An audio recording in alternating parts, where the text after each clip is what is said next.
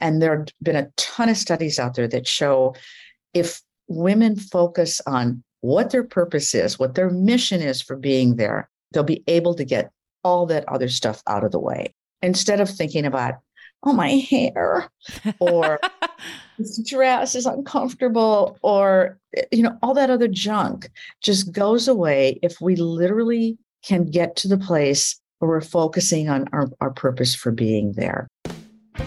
Welcome to Business with Purpose. I am your host, Molly Stillman, and this show is all about bringing you the stories behind the brands, the companies, and the small businesses that are changing the world. Each week, I get to sit down and have a conversation with an incredible person, a community leader, activist, author, speaker, CEO of a Fortune 500 company, and all of the above. And I get to hear how they are using their skills, their God given gifts, not only in their personal lives, but also with their career. My goal with this show is to show you, the listener, that no matter where you are, no matter what you do for a living, you can make an impact. My guest this week is Jane Hanson. Jane grew up in rural Minnesota, coming to New York three decades ago to join NBC as an anchor and correspondent in New York. She co anchored Today in New York and hosted Jane's New York. She's covered events ranging from the tragedy of 9 11 to the joy of the Yankees' victory parades to Wall Street, Washington. She's interviewed presidents, business leaders, prisoners, celebrities. She's traveled as far as the Gobi Desert in Mongolia and the Great Depth Miles below New York City for her special reports. She has won nine Emmys. no big deal. She was named Correspondent of the Year by New York's police detectives and firefighters.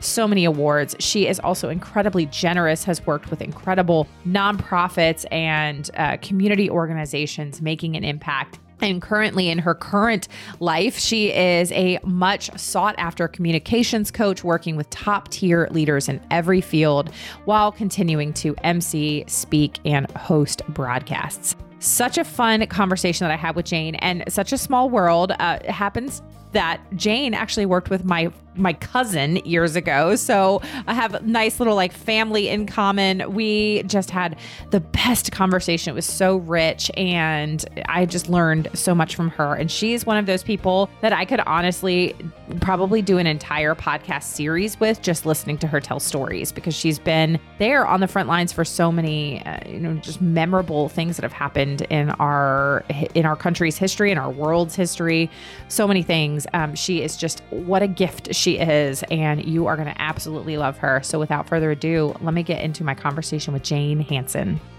Well, I am so excited to welcome my guest this week, and that is Jane Hanson. And she and I, before we were even recording, we're talking about what a small world it is and how uh, years ago you worked with my cousin and uh, a former boss of mine. And so we have all these mutual uh, kind of friends and family in common. And so now I already feel like I know you. And so I'm so excited to welcome you to the show. Thank you for being here. Well, thank you for having me. And I, I love that spiritual kind of connection thing because it gives you an instant you instantly either like someone better or you feel like you've got a way of knowing them knowing that they know people and they like people that you like and that you love blah blah blah. It's all cool. I know. Yeah it's it's that instant connection. I love it. Well jane i'm so just eager to learn more about you and uh, and just the incredible experience that you have. But before we do that, let's just have you do what all my guests do, and that's give us the Jane 101.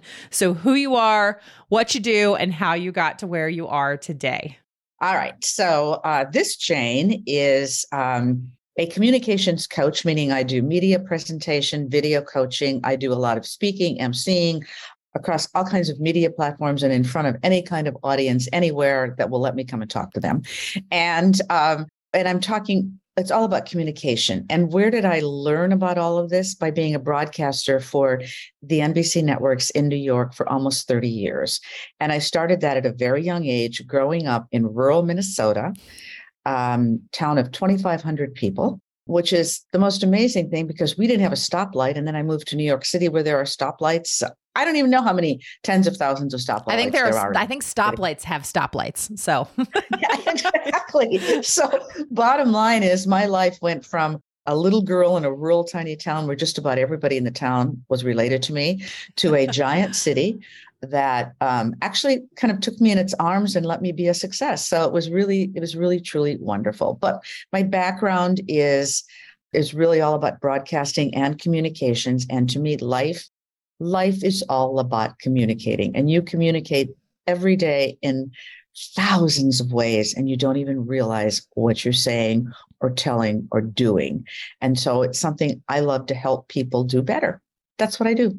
I Love it. And I am so curious what is it that took you from rural Minnesota to New York, where you went from no stoplights to stoplights on stoplights? I would say um, a couple of things. One of which is my father was an incredible inspiration for me. And when I was a little girl, and I mean really little, like four, five, six years old, he would read stories from the newspaper to me. And I got this quest then for wanting to see the world mm. and this, this insatiable curiosity about asking questions and learning what I could and then sharing it. So I think that's where the, the, kind of the quest to become a journalist came from.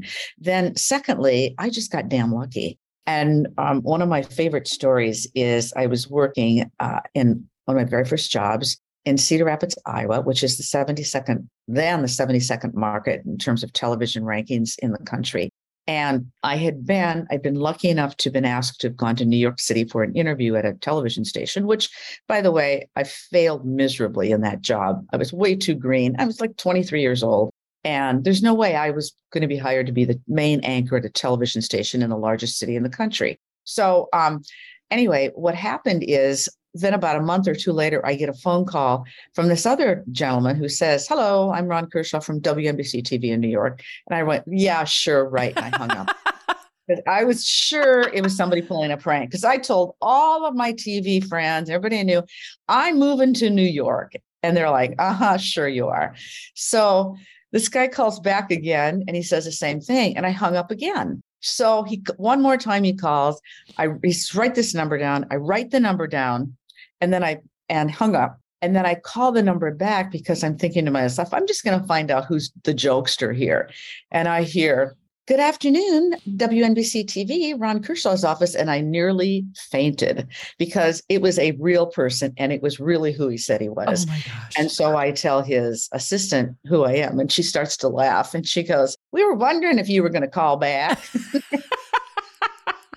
net net, I got hired by this guy, and um, and that began the story of an amazing career in New York and at NBC. And I, I think the the lesson learned is a probably I caught his attention because I was not taking something seriously, but also just just being kind of persistent about I don't buy into this. So, and I think he thought that meant something in terms of my capabilities or who I really was. Mm. So, anyway, but a joke, what I thought was a joke, turned into be an amazing really um, pushing me forward to a great career. Okay, I love that story because I think so many of us can relate to some moment in our lives where we have like put our foot in our mouth or like just done something where we go, "Why why did I do that?" exactly. And just like it's just crazy. So, anyway, that's what happened. I put my foot in my mouth and it actually just push my butt forward. well, you know, and that's and that's kind of what I was thinking is like so often sometimes that those situations happen where we we do something and we go, "Ah, like why did I do that?" But for you, it turned into this just incredible opportunity. And I love thinking about uh the assistant and and him just in his office being like, "She'll call back. Don't worry. She's going to she's going to yeah. realize." Yeah. it's like it was and, and they were all laughing and so anyway and he wasn't used to being treated like that usually people are you know falling oh yeah over heels and so. i think sometimes with people in positions like that when somebody like you comes across and doesn't uh you know fawn over them or right. uh it's it's almost like they have this additional level of respect of like okay well now i have to earn her i gotta i gotta work for this a little bit more exactly because i'm sure he thought oh oh goody when do i get to show up well okay so you started uh, at nbc and you had this incredible uh, you know career that spanned uh, you know 30 years won multiple Emmys, you've traveled the world. I'm so curious like what when you have a career like that that on paper looks just a, a, a, dream is a dream that there's so many people that would be like gosh what an amazing career. Um, I, i'm curious i have kind of two parts of this question. The first question i, I want to ask is what part of it really challenged you the most? Was really uh, maybe unexpected or difficult or really stretched you in a way that you know looking back you're like man i'm really glad that that i went through that in order to gain x y and z well I'll, there's there's a bunch of different things that come to mind one of the things is that for 18 years of that career I did an early morning newscast that started, it started first at 6:30, then it went to 6 a.m., and then it went to 5:30, and then it went to 5 a.m. So I got up at 3:20 in the morning. Woo! 18 years, not 319, not 321, but 320. I still have sleeping issues today. And many mornings I wake up at 320. Mm. Um, and I don't stay up, thankfully. So my life was out of kilt with the rest of the world. Mm. And that was hard because I went to bed at 8 or 8:30 at night and I took a nap every day. But I'll tell you the one, but there was a silver lining in that, in that when my daughter was born, I was actually, I never had to put up with that getting her ready for school in the morning, which was a nightmare for most people. But yeah. for me, I got to avoid that. But I was able to pick her up most afternoons. And when she started school sports, I got to go to almost every game, etc. So um, but that being out of kilt with the rest of the world and i used to at night sometimes you know I'd, when i'd be off on a vacation or something I'd go wow there's life after 8 p.m so, so that adjusting the schedule but you know they're never in the in the television news industry there's never a perfect schedule yeah bad news always happens something extraordinarily always happened on the friday night before the saturday i was about to take off on a trip and I had many things that I had to make, you know, I had to give up in order to have that career. Yeah. Um, the second thing was being a woman in it at a time when women were not necessarily treated the same. I mean, there were many times I know I made less money than than my male counterparts. Um, I know I had to fight for a long time. I had to fight to be able to do st- sports stories. So there were those kinds of challenges.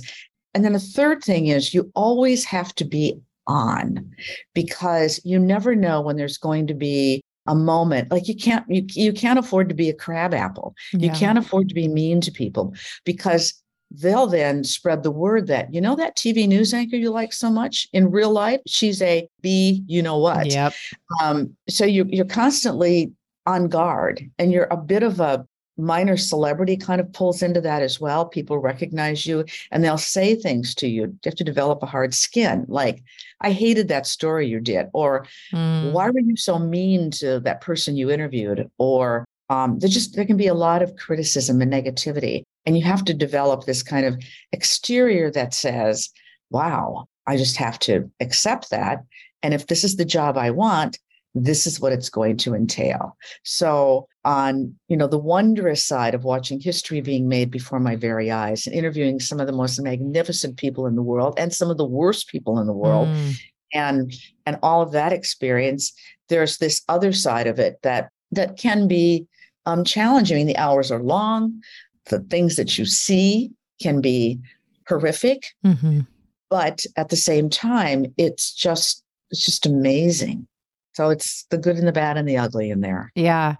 Man, I uh you know, and I was thinking as you were talking about how your career spanned such a wide range too of technology and mm-hmm. how, you know, when you started your career, there were not cell phones or the internet. I mean, I think about that, you know, just with growing up and and I you know try to explain to my kids all the time like what life was like before the internet. And they're like, "What'd you do?" I was like, I don't know, read books, played outside, drank from a water hose attached to my house. You have to like let the warm water come out first, then you get the cold water, you know, all that. But you know, um, and my kids are like looking at me like I'm I'm you know insane, you know. But thinking about too, like specifically in an industry like uh, journalism and broadcast media, how the you know how your job what you did and what it looked like changed so drastically but also the impact that it had on you kind of like you said being on guard because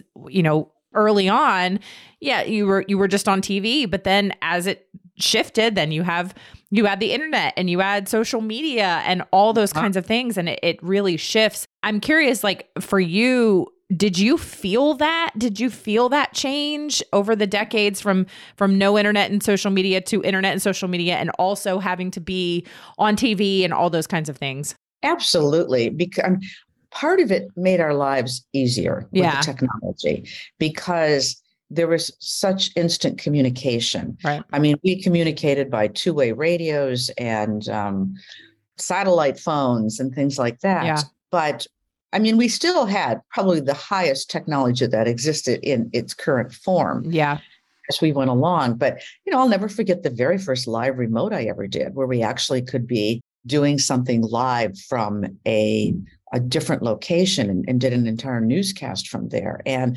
everybody's got their fingers crossed that it's going to work because we're bouncing signals, especially in New York. When those live trucks you would see, you would bounce signals off of buildings so it could reach the satellite, so it could get back to our main um, hub at Rockefeller Center. And um, and you were just you know hoping that something didn't get in the way of it. To today where you know you and i are talking like this because we turned our computers on and uh, hooked up to the internet. So technology i loved i just i reveled in watching its development and what we could do with it and i always wanted to be at the very front of that because i felt like it just made our ability to deliver our messages to people easier and so that was great. But when it fails, and it does, that would be a nightmare because we had many moments in time when we had to backstrap things. I remember doing things like being overseas where we would have cables stretched and, and all kinds of, of wires and different adapters and all kinds of things stretched all over rooms, just trying to be able to get a signal. My favorite, my favorite technology story, however, is the following. I was in Greece covering the Olympics in 2004. And before the Olympics started, we got there early to do some kind of fun stories ahead of time. So we went to a little island that um, I can't remember the name of it now. And we were going to broadcast live from the top of an abbey, which is at the top of the highest point on the island, which was kind of a little mountain. yeah But to get our gear to do this live remote, we had to put our satel- our little our satellite technology, our satellite equipment on the back of donkeys. Donkeys carry it up there because the cars could not go up this. amazing Yeah. So I, I wish to God I had those pictures today. I don't know. I can't find them. But it was so hilarious because I mean, just picture this. And then when we got to the Abbey, there was a monk dressed in his brown cassock with a great big skeleton key that opens up the door that leads up these very narrow, probably 2,000 year old steps that are taking us up to the top so we can do our broadcast. I love that so much. I had the mental I don't I don't need pictures because I have one in my mind's eye and it is better than anything I could ever see. I know. It's just it was just so that to me is the epitome of where of where we were. And then you fast forward to things like well that was in 2004 but I mean like during the during one of the Iraqi wars we we even had cameramen who could carry this miniature satellite equipment on their backs so they could broadcast from anywhere. yeah. I mean just think about that. Yeah. It's incredible. And it's so funny. A couple of weeks ago, um, a local news station uh, came over to my farm and did a little like human interest story on me. And it was really interesting. And it's funny because I didn't like tell anybody about this. It was just one of those things. I was like, this is kind of awkward. Um, but she, the reporter was so nice. And it was so fascinating to me because she did the entire video and audio all recorded on her iPhone. Yep. And I said to her, I just said, that is unbelievable to me. And she said, the reality is, is that's where stuff is moving. And she said, because the camera quality, the audio quality with a lav mic, she's like, it's as good, if not better, than some of those massive cameras that we used to carry around five, ten years ago. And so now they just equip all the reporters with iPhones. And I just thought, like, that is uh, mind blowing, mind blowing. Well, it is. It is. But we have a computer in here. Yeah. Yeah. You know? Um, so when I first started at NBC, when I would go out to do a story, we would have the cameraman lugging or woman lugging that giant camera. Huge. We would have a sound person who would have carry that equipment that would be plugged into and of course they had to run together if they were running to the scene of something. We would have a lighting person who would carry portable lights. There would be a producer and then there would be someone else because we were shooting on videotape and we would take that and then that that video would then be rushed back to the studio so that it could be edited. And so i would have a crew of five people with me. You had a reporter with an iphone. Yep and she was alone. And she's she's like i can pretty much do everything from here. I'm I, just unbelievable. So i just thought uh, what the broadcast journalists are like what would walter cronkite say? I mean like just just think of like the broadcast journalists of of 40 50 60 years ago. Like they would they would probably be thrilled yeah. because they would have the ability to capture a moment yeah you know i sometimes used to be jealous of some of the the print reporters i'm calling them because um, you know the newspaper reporters who would carry a notebook with them and they could go in so many places and um, be able to write their notes and do that kind of thing. Whereas I had to have that camera with me. Yeah. And and I always had to the camera had to be in place. And sometimes the, the videographer would say, Oh, Jane, I wasn't rolling yet. Oh. oh. you so, missed it. Yeah. So there's I, I think we have an ability now to capture a lot of things. My concern about it is that we get at a t- like a television news station, for example, can get videos in from all kinds of people coming in from a scene of anything. Yeah. But you don't know the perspective of it. Right. So you don't know what part is true. Mm-hmm. And by, I mean, you know, pictures don't really lie, but you don't know from the angle of it. You don't know. I mean, think about a television replay of a football game. They've got five or six different angles when they're looking at it. And they're they so they can tell you then, oh yeah, we can see from this one picture that the football that the, the guy's knee touched the ground first, right? Or something. But when you've got these videos coming in from a number of different people who are not trained journalists, and, and you're looking at it, you, you're not really sure what the truth is. So you can show it but you have to be able to say, we've got this from somebody, from this source. This is what they showed us. We don't know the angle, we don't know the perspective. Yeah.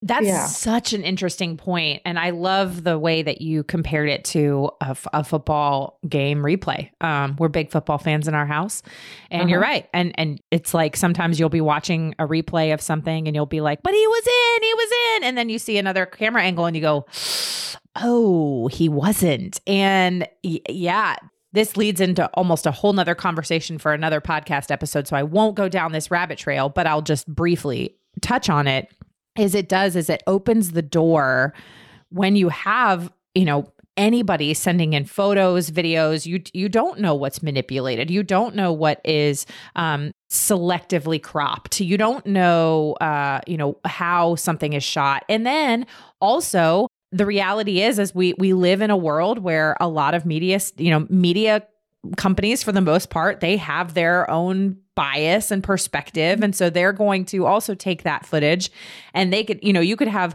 a super conservative media outlet over here show the same video as a super liberal media outlet over here, but the perspective is totally different and the way they uh-huh. they address it or spin it, you know. And so anyway, it, you're right. It's it's a slippery slope. So it's like both this blessing and a curse all in one. And uh but but yeah, it, what an interesting um just kind of fascinating growth and development um, over the years because you're right it's uh, totally it, different. Yeah i mean there's we have used the term citizen journalist for yeah. that kind of footage but you have to be careful. Yeah.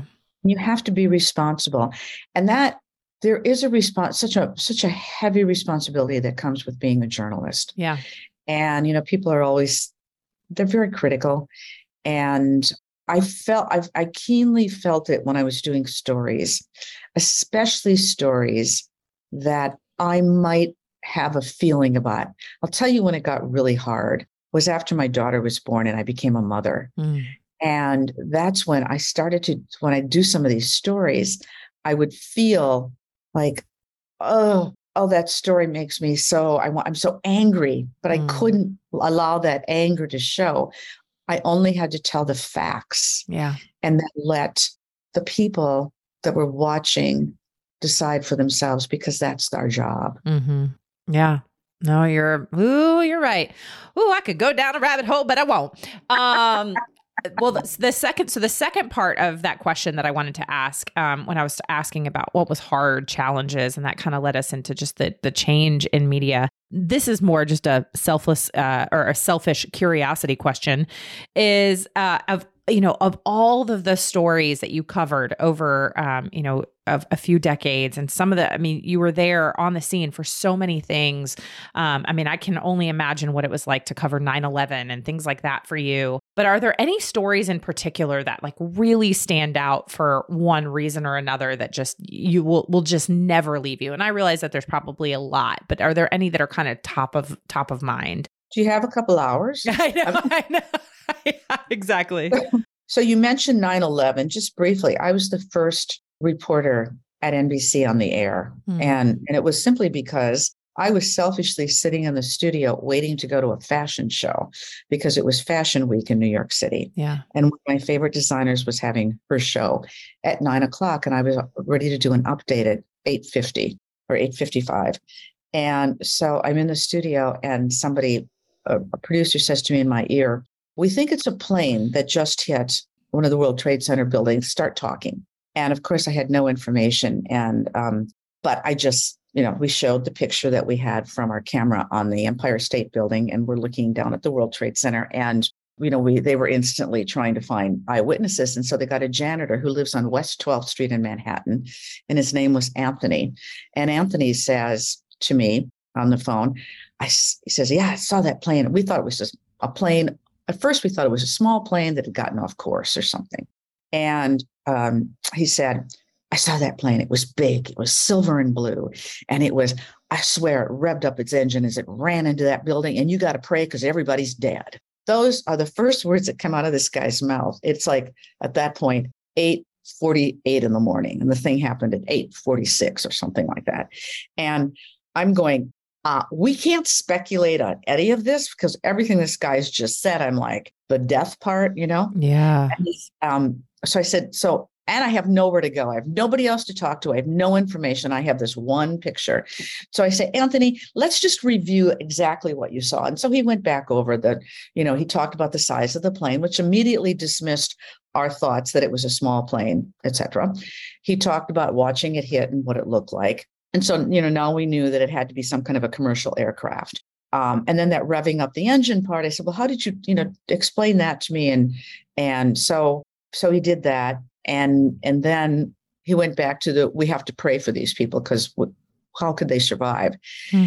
And I mean, it turned out that he was absolutely right yeah. about everything he said. So that was a tough day, and I was on the air for almost eight hours straight. Yeah and so that was that was i mean I'll, obviously i'll never forget that day. Um, wow. another super poignant moment for me was uh, archbishop desmond tutu of south africa. He was in new york to speak at the un and i went down to a park in lower manhattan to interview him. And you know as a reporter, we're always busy and always wanting to move on to the next thing. And when we think we're kind of done, so he stopped the interview in the middle of it. Uh, I, or, I, his, his handler stopped the interview. I'm like, oh, come on, I'm almost done here. And they go, no, no, no, no, no, you want us to do this. So they pulled him aside to tell him that he had just won the Nobel Peace Prize. Wow. And um, so he comes and sits back down.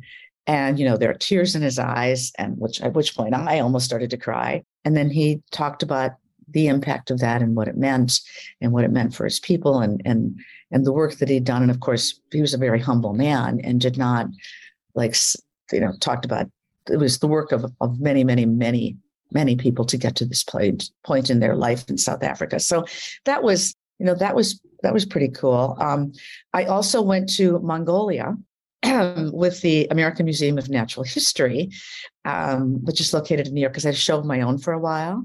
And um, if you've never been to Mongolia, it's quite a place. Yeah.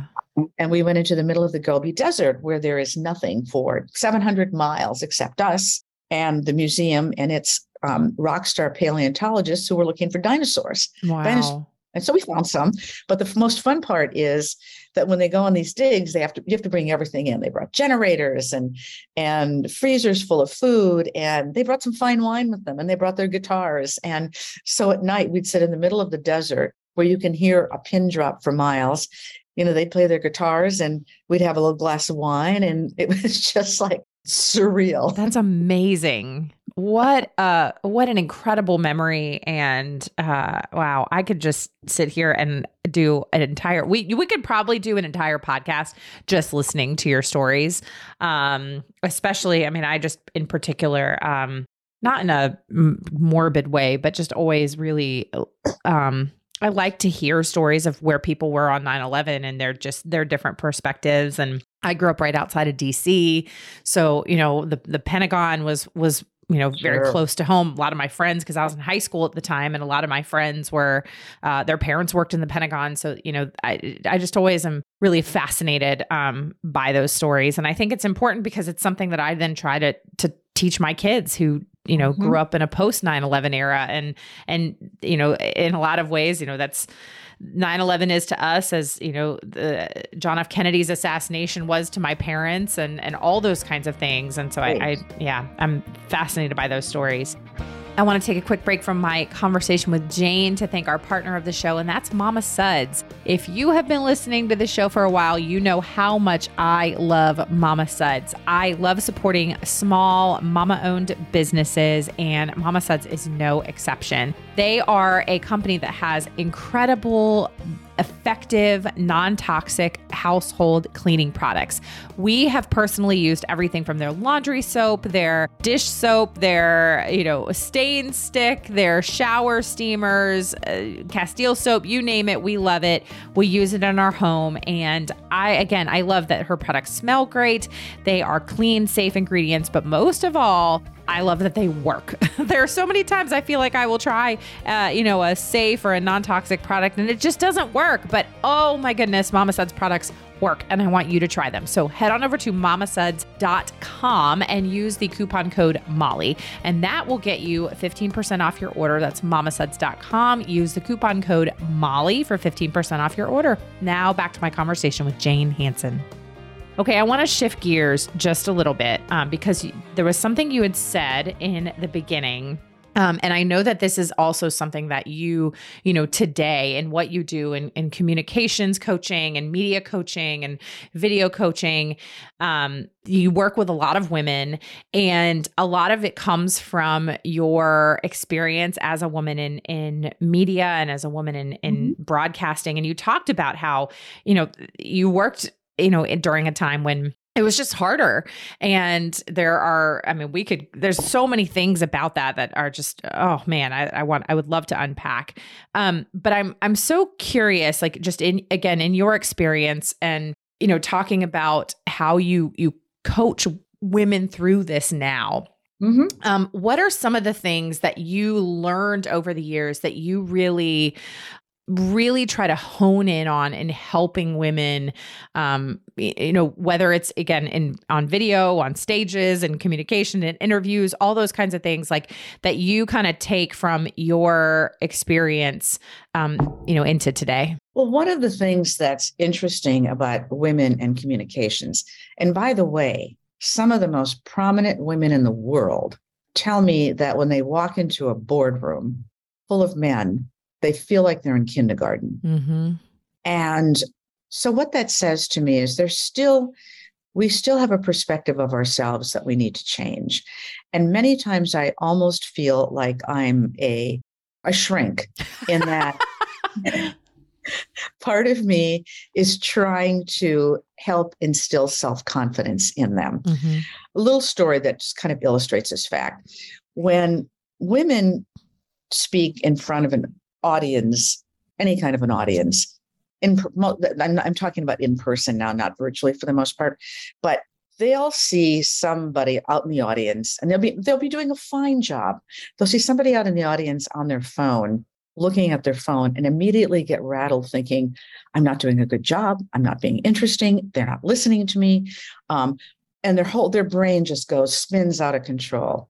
A guy on the other hand who sees somebody on the phone says one of two thoughts a man this dude's missing the best speech of his life or I bet he's, I'm so good, he's tweeting everything out about me. Mm. So um, we need to be better advocates for our own abilities and to be kinder to ourselves. Mm. We wouldn't be in the jobs that we have. And when I'm training really high level women, I need them to understand that they're the expert on whatever it is they're speaking about, or they're the boss, or they're the leader of a team, or whatever they are they would not be the person doing the talking if they didn't know more about it than anybody else in the room. So, therefore, you have to own your expertise mm. and you hmm. have to focus on your purpose. And there have been a ton of studies out there that show if women focus on what their purpose is, what their mission is for being there, they'll be able to get all that other stuff out of the way instead of thinking about, oh, my hair or this dress is uncomfortable or you know all that other junk just goes away if we literally can get to the place where we're focusing on our, our purpose for being there. Yeah. A second thing that we really need to do is to you know winston churchill one once said failing to prepare is preparing to fail. So we really need to super prepare for what we do. And when somebody says, Oh, I'm just going to wing it, I, I want to just wring their neck because so many things can go wrong anyway. Be prepared for what the message is that you want to deliver and make sure that message is really super clear. And not, you know, another thing about women are, are we just like think about even when women want to apply for jobs, there'll be 15 criteria that are listed and they'll have 14 of them, but they won't have that 15th. And they'll say, Oh, no, I can't do this. Whereas again, different perspective. The male perspective is, ah, so what? I've yeah. got this nailed. So it's um, I don't I, I, think I think it's better now, but I think some of it stems from our, our childhood when even as sometimes as a girl in a classroom, we don't want to show how smart we are. We don't want to answer all the questions because we don't want to be the the, the star. Um, many women say to me, Well, I don't want to be boastful. I don't want to be a braggart. And so, yeah. So, my response to that is there are ways to talk about it, and I'm going to teach them how, where you're not being a braggart, where you're simply talking about what you know. And the mission is to share that knowledge, share that expertise to help others. And so, there's ways of doing that. And a lot of it is by telling stories, by the way. And if you can, if you can create that kind of aura about you, then you will communicate so much better. But it's well, yep. No, I can see. I love this so much. I love this so much because this is something that I I mean, I have had to work through personally. And so I I feel that uh deep within uh like you're in a lot of ways speaking to somebody like me and I hear from women all the time in different spaces that I'm in who struggle with the same thing.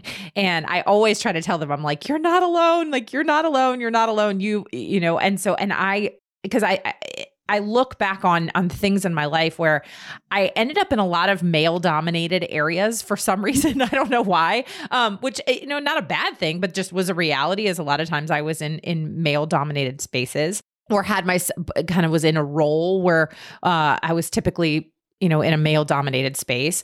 Um, and before we were recording, one of the things that uh, I, I told you about was how I get paid to talk to people now.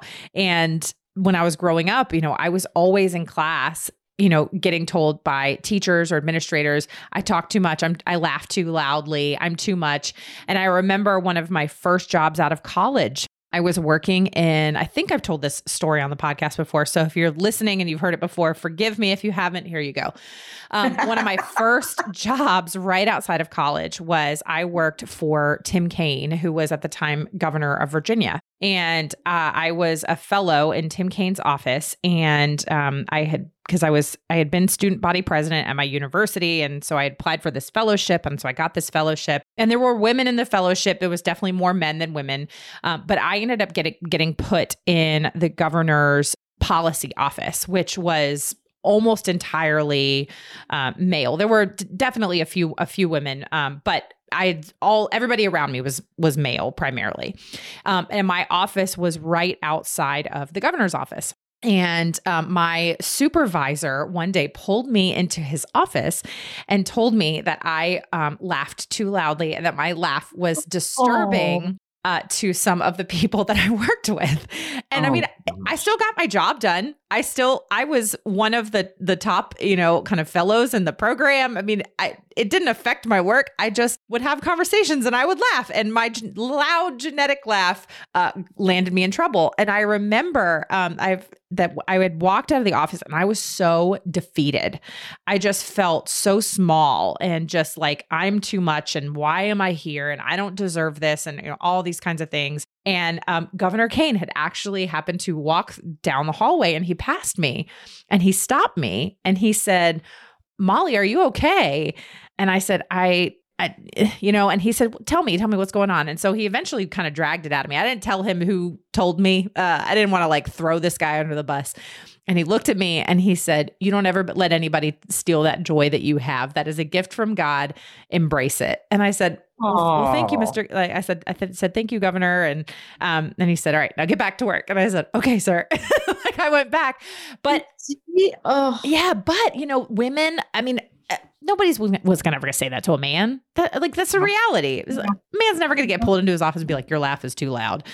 But I've carried that with me for years, and so here I am you know at 37 and um you know just a couple weeks ago i was talking with my husband and i was saying how you know i'm i've been really kind of struggling on kind of pitching myself for speaking engagements because i've traveled and, and spoken at conferences and things like that for years and i had all these ones lined up pre-covid and then covid you know canceled all those events and i haven't been able to rebook anything and anyway and i was saying and he's like well just ask just pitch yourself and i was like but but i can't do that I can't do that because I'm because there's people that are better than and he's like, what you know what I mean? So I yeah. I I recognize what you're saying because that is literally me. so it look, I'm terrible about asking people for favors. Yeah. Uh, um, but I mean small favors. I don't mean big things. I'm not yeah. afraid to go ask for, you know. But the thing is, is that you don't get it if you don't ask for it. No, you're right.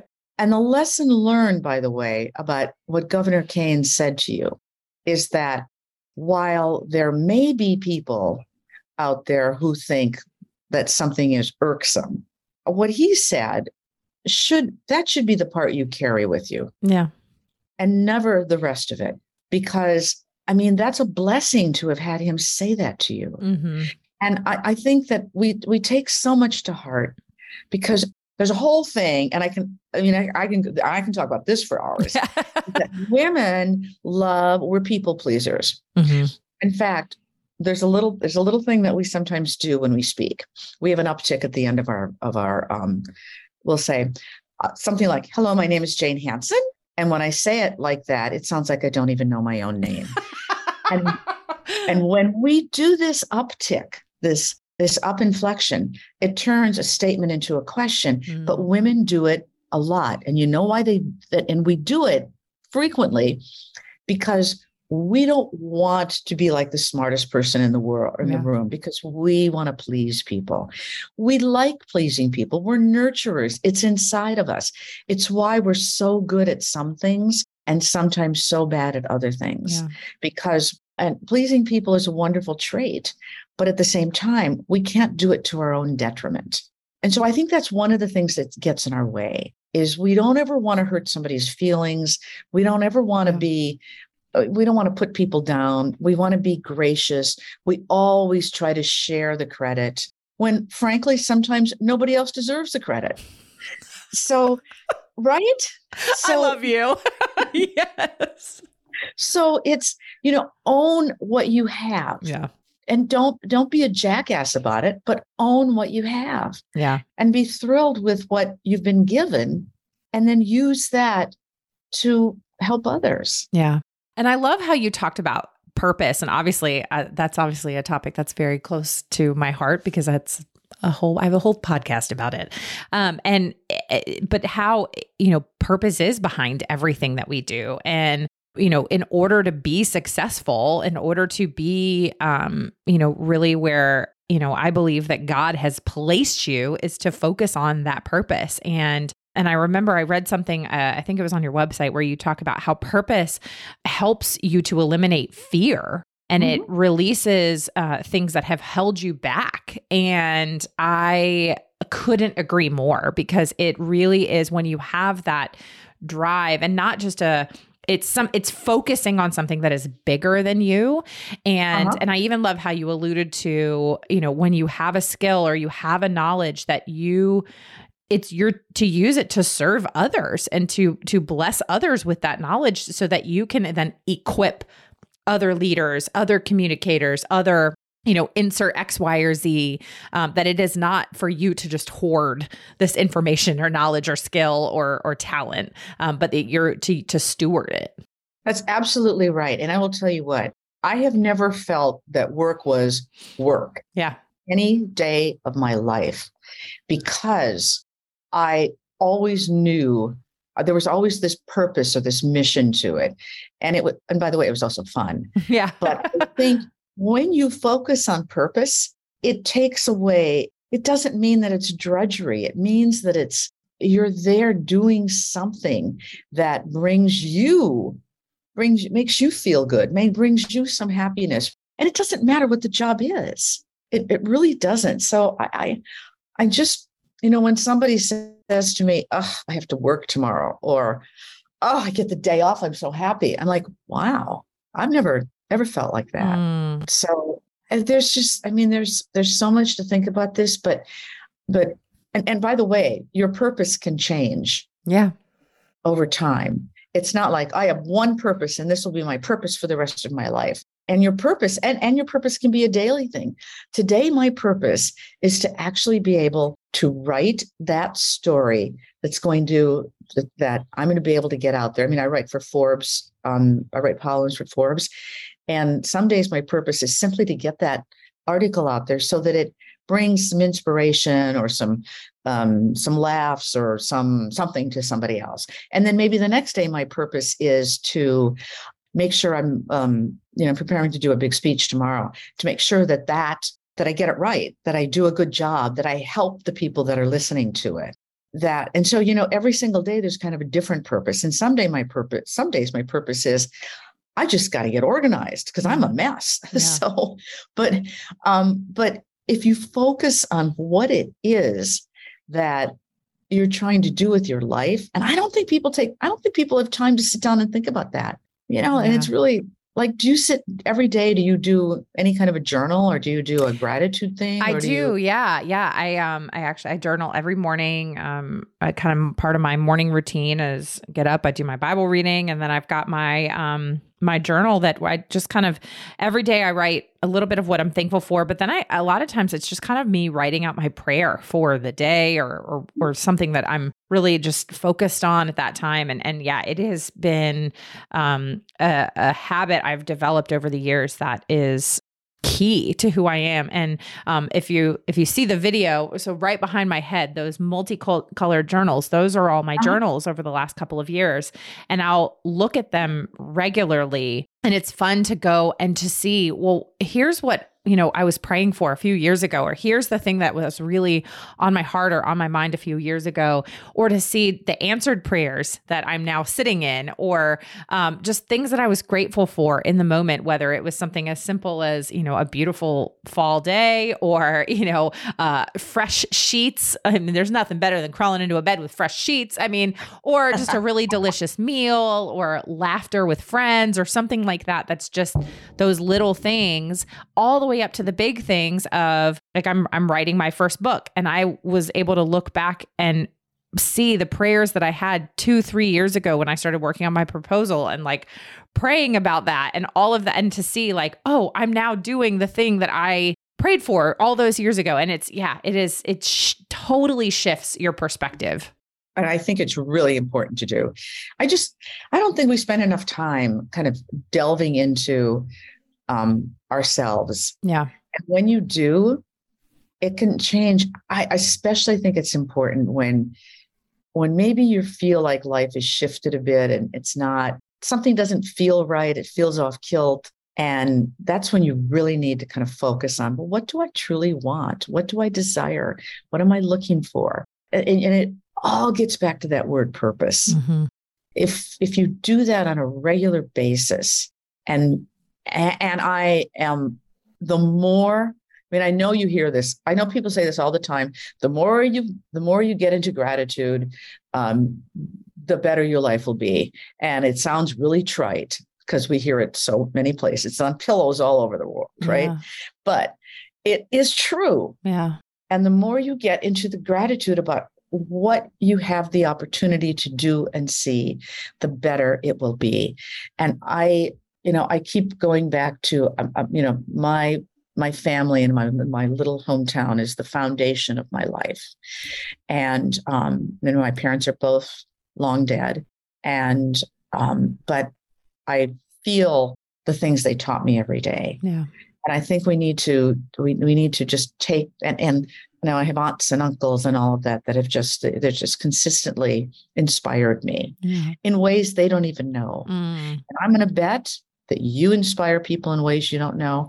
I know that people have said things to me where they're all, and I get chills when I think about it when they'll say, "I remember when you did this for me," mm. and I would have completely forgotten it. Yeah. Like I didn't even know that at that moment in time, I was doing something that was going to help either you know brighten that day for that person or give them some kind of a some something i had no idea yeah so it's really super important to feel what you've been given and to use it. Mm, so good so good. Jane man i could I could talk to you for hours. Um, well, before we get to the get to know you round, because we're running out of time, um, I just, you know, how can people connect with you if they just want to support your work, work with you, uh, you know, just see more of, uh, you know, what you have to offer or hear your stories? Where can they best connect with you? Well, you can reach me through my website, which is super simple. It's Jane Hanson with an O N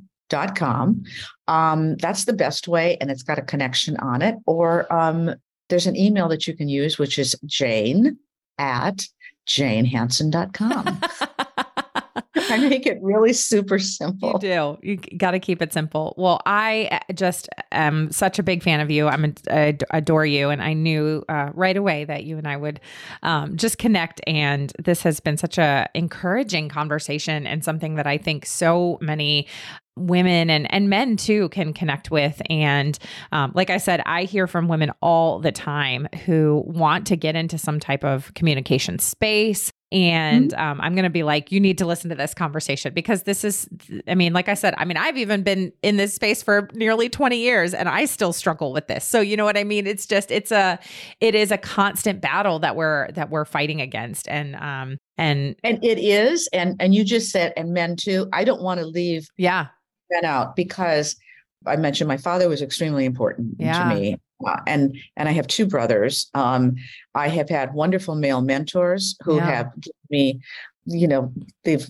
promoted me in my career. They've given me wonderful sage advice, and they're just really super, yeah. super. Um, so, um, so you know, they too, yeah, need communication help, and they too have wonderful things, you know, to offer. Absolutely. And so, um, I, I want us, I want us to I just want us to all get along. I know, exactly. the no. whole world. I want us to all get along. Same, same. Yeah, and you echo my my sentiments exactly. And my and like I said, my husband is is just amazing, and I uh he and I have talked ad nauseum about this, and he's been one of my biggest encouragers. And um, and then like I told that story of of Tim Kaine, who you know just you know yeah, such exactly. a great example of of somebody who just you know, said the thing that needed to be said at the time and really encouraged me. And um, and I have an amazing dad who has also been like my biggest my biggest fan, and, you know, over the years. So yeah, you're absolutely right. And um, it's just it's always one of those things where I just tell women, I'm like,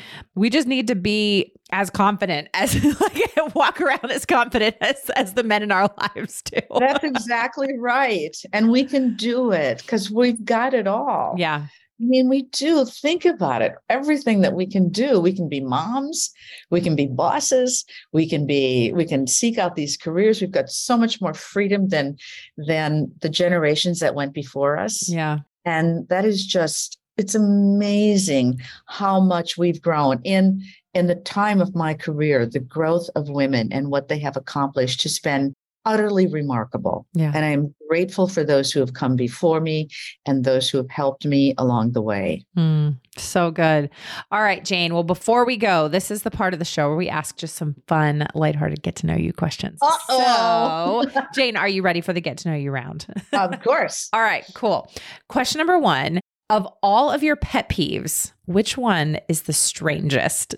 Oh, oh man, I don't even know how to open how to answer that. Um, I would say people who are late. I mean, I know it's strange because no, it's not strange. I can't stand people who are late. It drives me absolutely nuts, way beyond normal. I love it. I love it. That's a good one. That's a good one. Okay. What is something that has happened either this summer or in the past year that has had a really um, big impact on you or has been particularly memorable? Um, I would say the most memorable thing that I did this past year was taking a trip to South Africa Oh, wow. and seeing the absolute beauty of that country. It's got a lot of issues, but the unbelievable beauty of that country and being on the other side of the world where the constellations are upside down. Mm. and the um the the people that I met and then going on a safari to watch nature in its purest form and having lions walk within you know inches of me Yeah. and ignoring me. They didn't even want to eat me. Like what? I'm not good enough? But anyway um, so that to me was perhaps one of the most memorable things i've ever done in my life it was really amazing Oh, Africa is. I've never been to South Africa, um, but I've been to other parts of Africa, and it really is just the most beautiful continent. And it is just the landscape and uh, the. You're right, the nature, the animals is just it's incredible. There's nothing like it. Truly, nothing like it. Okay, uh, inevitably, in the movie that is going to be made about your life, who would you want to play you in that movie?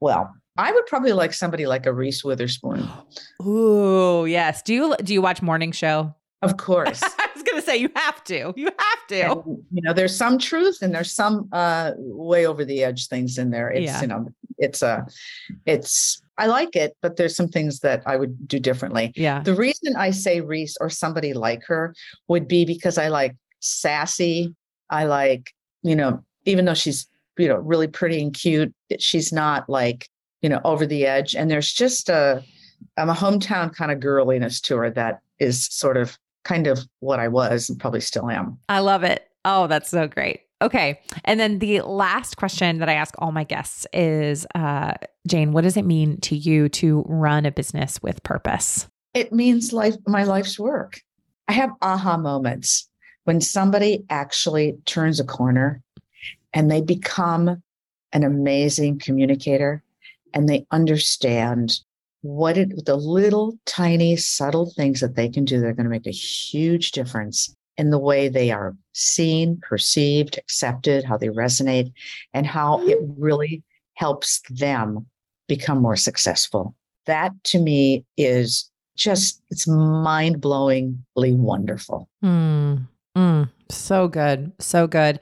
Jane, this has been an absolute honor and a pleasure. Thank you for being here. Thank you so much for uh, just the gift that you are to this world. oh thank you don't make me cry Thank you for being here. and thank you had a wonderful wonderful time with you Love, love, loved this conversation with Jane. She is just absolutely brilliant. And uh, like I said, I, I told you I could listen to her stories all day long. Thank you so much for listening to this week's episode. If there is something that you liked or something that you learned, would you share this episode or this show with somebody on social media? You can uh, find me. I'm at Still Being Molly or at Business with Purpose Podcast on Instagram and Facebook. So you can tag us, and that is totally free and easy for you to do. And it really helps the show to grow and it helps support the show. Also, would you take a moment? Would you go to your favorite podcast listening app and would you click that subscribe or follow or whatever button it is there to make sure that you never miss a new episode of the show?